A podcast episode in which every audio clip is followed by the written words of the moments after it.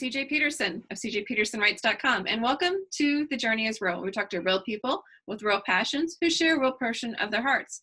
Today, my guest is Shawn Oueinsteen. He's going to be talking about how he uses fiction to combat climate change. Thank you for coming on today, Shawn.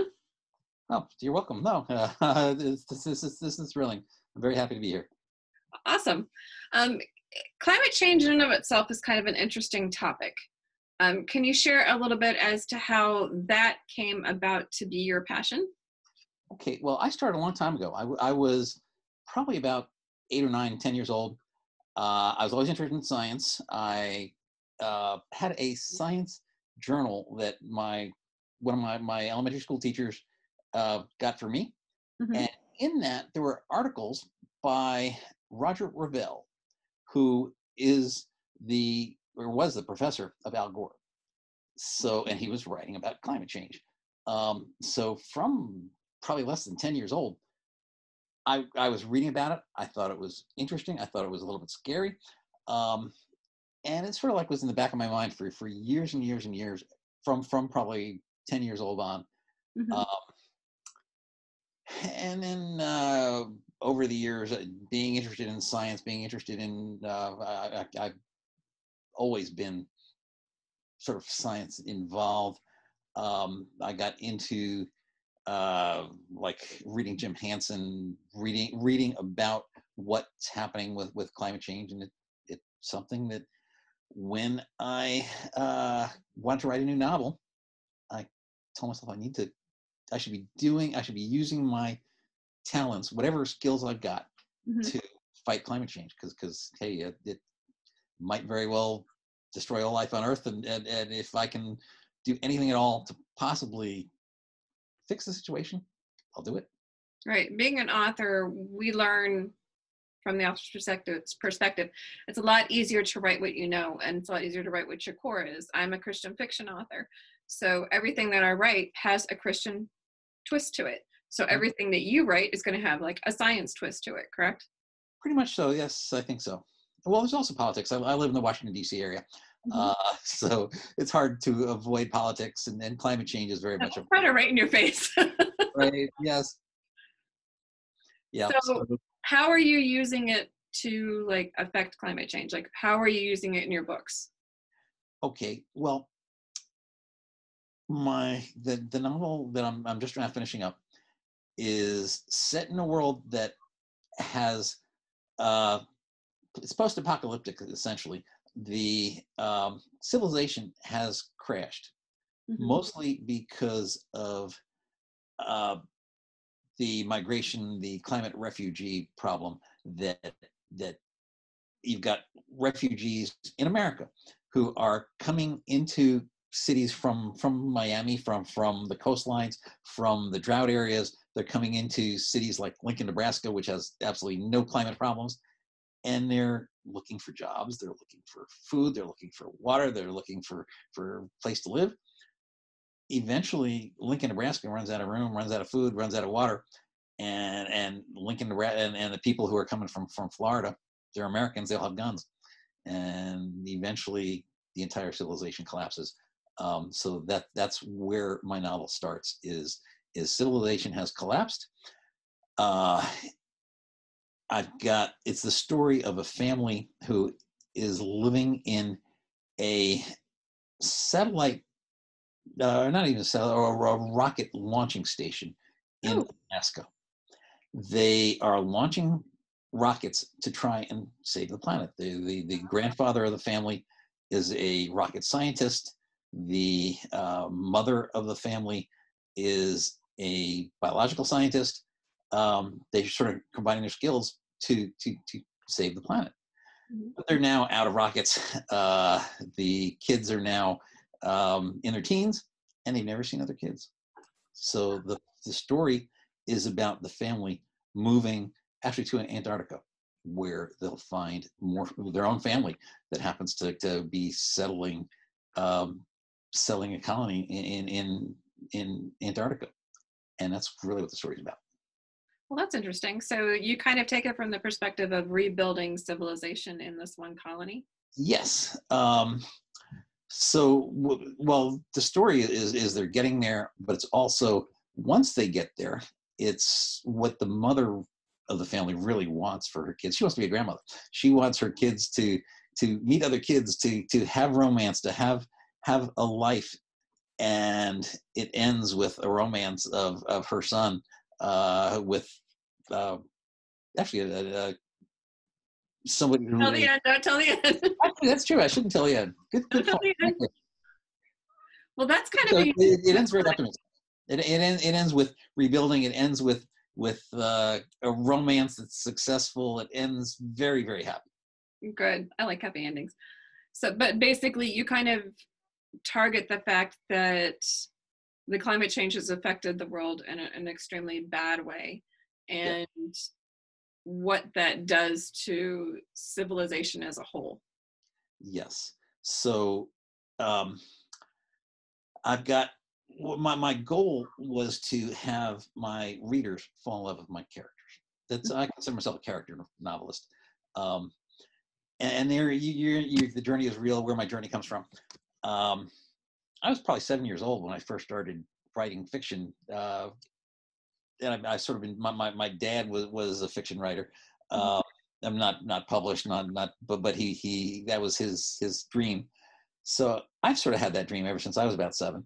So um, I consider myself a character novelist. I, I love people. I, I, I, I, I mean that as, as, as people, but I also love characters. I love I love analyzing characters. I love creating characters. So what I'm trying to do is have create characters that my readers fall in love with. Mhm. That uh, with his family, it's it's the daughter uh, and the son um, who are just the son. I grew up reading science fiction actually, and science fiction has characters who are in in what I grew up with, young men who are just very capable. That that they meet aliens and somehow or other because they're so brilliant, they manage to to conquer the aliens or become friends with the aliens or whatever. So my family, my uh, it's it's hey the the grandfather's a, a, rocket scientist and, and and the mother is, is a, a biologist. The son of is really the star of the novel, and he is one of these characters that just um, is brilliant, is lovable, is has a great sense of humor, um, and and it's it's his story. And, and uh, what I'm trying to do is get the the readers to just fall in love with him and fall in love with his sister, um, so that seeing what they go through, the tortures they go through, trying to see what's happening in the world and, and, and how the world has collapsed and, and, and finally coming to a, a colony that, that's rebuilding. Um, so, so the whole point of what I'm trying to do is get my readers to, to see what is going or what, what might very well happen by, by identifying with characters that they're reading. And, and, and, and I'm sort of psyched today because a friend of mine um, who's actually uh, because he, he's an ex-con, he's not allowed to have a uh, computer. So he actually had a hard copy of my novel, Mhm. and he returned it to me today with a note on the top of it saying, "This is an awesome story." Oh, nice. That's Yeah. good. Right. So that's really what I'm trying to do is, is to get people to say, "Hey, I really like reading this," and and wanted to pass it off to their friends, and and Mhm. and in reading it, understanding what's going on with the climate, understanding what's happening. Okay, now you mentioned that um, when you first started studying climate change, that it scared you. What about it scared you? I mean, for those who aren't, I mean, a lot of us are pretty much familiar with this. It's kind of in your face, but what exactly about it, if you could kind of nutshell it for those who aren't overly familiar with it? Okay, so again, as a young kid, um, reading Isaac Asimov, who was reading James Hansen. Um, James Hansen is, is the number one climate scientist in the world today. Um, he started out studying Venus. Mhm. And when I was a kid, Venus effect was something. Venus effect is a planet that, thanks to having too much carbon, ends up carbon in the atmosphere, ends up getting really, really hot. And Venus is now like thousand degrees. It, it's higher than oven temperature, and there's no life possible on Venus. What James Hansen was saying, uh, and other scientists like like uh, uh, Roger Revelle, um, hey, Earth can get there. I mean, we could, we, it's possible that, that the Earth will become an oven and there'll be no life at all. If that happens, that, that, that to me is scary. That's, that's very scary. Yeah, I mean, we've seen the movies, but it's usually the flip side. They go into freeze as opposed to heat. Yeah, that, that's interesting too, because back in the, when I was a kid, uh, in the 60s, 70s, whatever, um, they were talking about going into into a freeze, Mhm. but um, that was sort of not quite scientific. It was more um, hey, became a movie, became uh, so so it, was never really real. Mhm. Um, the real science of it is, uh, and we we've known about climate change um, probably since about uh, 1905, 1910 um, if I can uh, grab, uh, there was like a woman Eunice Foote in 1856 and John Tyndall in 1859, um, who their test, and and Eunice Foote did it first. John Tyndall got famous because of it because he he happened to be the man. Uh, she was four years earlier and had a better better version. Of course. But what they had was a tube that with a thermometer on one end and a a place you can open and put in gas on the other and then send in light and then they measured with different substances in that tube what the temperature was Mhm. and they found with carbon dioxide temperature went up with general oxygen no it didn't uh, so it was 1856 uh, with with uh, what's her name Foote um, forgive me for, for not remembering her Eunice Eunice Foote. Um, they they they knew pretty much from then on that having more and more CO2 in the air was going to make the world hotter. Yeah, I guess I'm more into noticing like the polar shifts. Yeah. Uh, And for example, the um, massive volcano that I think is in Yellowstone, is that where it's at? it's, yeah So if that type stuff blows, it's going to make like wreak havoc everywhere. It's going to Yeah. make Mount St. Helens look like a kiddie pool, is my understanding basically. Right, and and it could. So that's interesting too, in that volcanism has, under paleontology, affected uh, the climate in the past. We've had. This is where we're uh, going into the sixth extinction event, the worst extinction, the Great Extinction, which was Permian-Triassic about 256 million years ago, um, was caused by uh, volcanoes Mhm. in Siberia. That it was volcanism caused by the movement of the plates that, that make up the Earth. And so there were like zillions of, of volcanoes, and that was putting carbon into the atmosphere. Mhm. That carbon heated up the atmosphere. Um, we had more CO2 then than we have now. Um, 97% of all life on uh, of all life on on actually 97% of all life in the oceans died something about 90 to 94% of all life in um, land died Mhm. and the only la- the only life that survived was in like the the, the poles Mhm.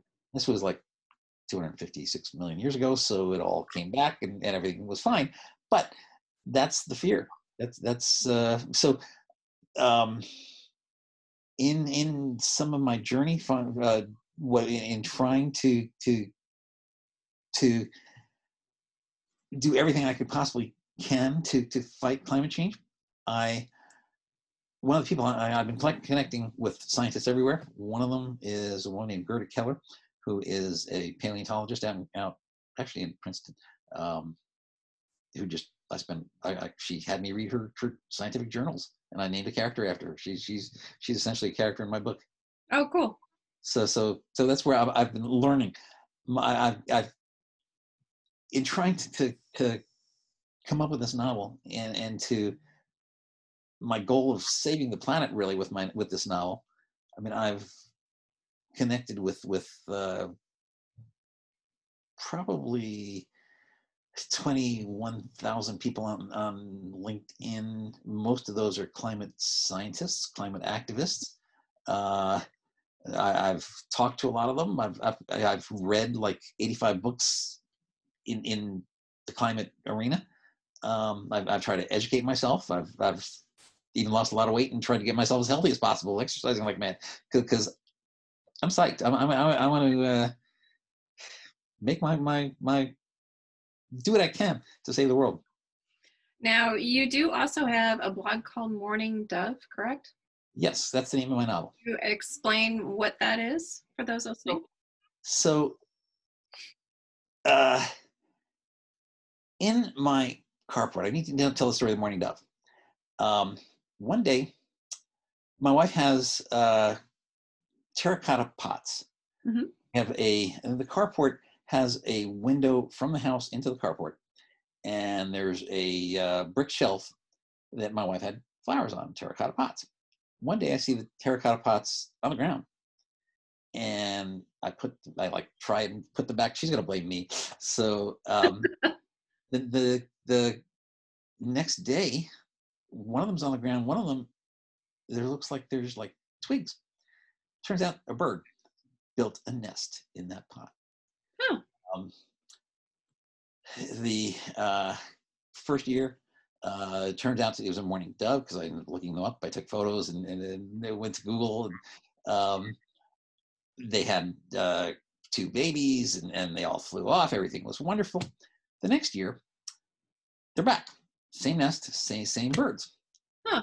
And my neighbor on this side, uh, so my right side of the for, for people that aren't seeing, my left side is the carport, my right side is my neighbor. I was looking out my window to the neighbor on the right side, and there was a, the, he had, he doesn't anymore, but he, he has a different cat. He had an ancient, big, fat cat that was like, oh no, how, how old cats can possibly be. Yeah. Uh, and it's not going to end well, is it? No. So, so the uh, cat, one day, uh, I'm watching the cat is in un, underneath a bush, pounces as fast as I've ever seen a cat move, faster than I've ever seen it move before, grabs something, goes back under the under the bush, and from that point, from next 18 hours, the male mourning dove, rather than sitting on the nest with two eggs in it, he stood, sat probably about a foot away, and oh. for for the next 18 hours, the mourning dove uh, was making a, a, the the sound of the mourning dove, which is coo, curry, coo, coo, coo. Mm-hmm. He did that, and I, I, was going up to him and saying, "Hey," because uh, we became friends pretty much. He, would allow us to, to get pretty close, and I was saying, "Look, if you were to sit on those eggs, they'd probably hatch. They're they're almost ready to hatch." He he didn't pay any attention to me. Uh, after 18 hours, he flew away. The eggs essentially disintegrated. A year later, he was back and spent four hours. This time, a year later, right next, standing in the exact same place, right next to the nest. We never touched it because it was like too too depressing to touch it. And he did the same kukri cuckoo as loud as he possibly could. So my, I use that scene in my novel. Mm-hmm. I have the grandfather actually telling uh, the, the grandchildren and, and his son this story to get the father to take care of his, his, his children and get them off to, to Antarctica. Gotcha. So that's sort of how the, how the story starts. And the mourning dove, um, the daughter actually pretends to be a mourning dove uh, to, to help convince the father. So she really is the, the, the mourning dove of the novel. Well, that's cool. So, in your blog, what do you do? What what areas do you touch about? Basically, climate change, or yeah. So so it's mostly about climate change, but what I try to do in the blog is to be upbeat. So I've got one of my blog entries is climate jokes. Um, one of my blog entries is a play in which I've got, and so it's like a two or three page play where I've got um, a uh, um, climate scientist, I've got a writer, and I've got average Joe, and the uh, the the writer is trying to tell average Joe, hey, um, you can you can keep your your big gas guzzler, but instead of being a gas guzzler, it should be a Tesla uh, or electric car. I didn't. I don't, I don't think. I don't think I use the word Tesla, but but that just the name just comes to me at the moment. So you uh, kind of put a, a, spin on it to kind of show the difference between to make it funny, right? I'm I'm trying to make things funny. I'm trying to make things light, but with as being as convincing as possible as to hey, uh, this is this is something we all need to care about. This is also something we all need to do. Um, but it doesn't have to be painful. We we can do it in in in in a way that that we don't have to struggle. I'm, I'm sort of my point is that we don't have to raise our our thermostats. Uh, we don't have to give up our gas guzzlers, um, and we can still fix climate change if, if we care, if we do things about it, if we if we work at it, um, if we convince people as as I'm trying to do by writing a novel. Gotcha. Okay, so those who are looking for you online, how do they find you? Okay, uh, well, my website is www.shawnoueinsteen.com, and I spell Shawn Oueinsteen, S H A W N O U E I N S T E E N com. And the, one of uh, the, my thoughts with spelling my name that way is sort of the, the French way, uh, mm. starting with a we, like like the French yes. So that that's so that's the way to think about it. Is O U E I N S T E E N dot com. That that's Shawn Oueinsteen. Gotcha. Well, we have a few more minutes left. Um, we have about three more minutes. Is there anything you'd like to add? Well, I have to add my blog because um, my blog is really where I've got uh, most of my what I'm trying to do to, to, to convince people to, to, fight climate change. And it's also where I'm I, I discuss my novel most. So it's um, Mourning Dove, um, Mourning Dove Novel dot blogspot.com uh, is, is the URL. Um, it, it's spell that out quick. Right, M O U R N I N G. It's the, the birds are mourning. That's a, that's the kukri coo coo coo sound. It sounds like morning. M O U R N I N G D O V E N O V E L dot blogspot B L O G S P O T dot com. Okay, and when your book comes out, where can they find that? Will they find information on your website from that? Absolutely. Awesome. Well, we're looking forward to it. Um, you know, words inspire the revolution. Who knows what your words may do? They may inspire somebody to yeah more of an interest in climate change and what it's doing to hurt our world. Yeah, no, I was inspired by um, Abraham Lincoln's comment to Harriet Beecher Stowe. So you're the little lady that started this great war. That's the power of a novel. So, there so you go. That, that, that's that's what I'm trying. I'm trying to do what Harriet Beecher Stowe did to end slavery. I'm trying to to do the same thing to to save the planet from climate change. There you go. Well, thank you so much, Shawn, for coming on today. We really appreciate you and we really appreciate your insight. Looking forward to the book coming out. I'm kind of curious to see what it is as well. I'm kind of a sci-fi buff, so that's kind of right up my alley. All right, good um, to hear. For those listening, again, you can find him at www.shawnoueinsteen.com. And thank you guys for watching The Journey is Real today. I'm CJ Peterson with cjpetersonwrites.com. And The Journey is Real where we talk to real people with real passions who share a real portion of their hearts. Until next time.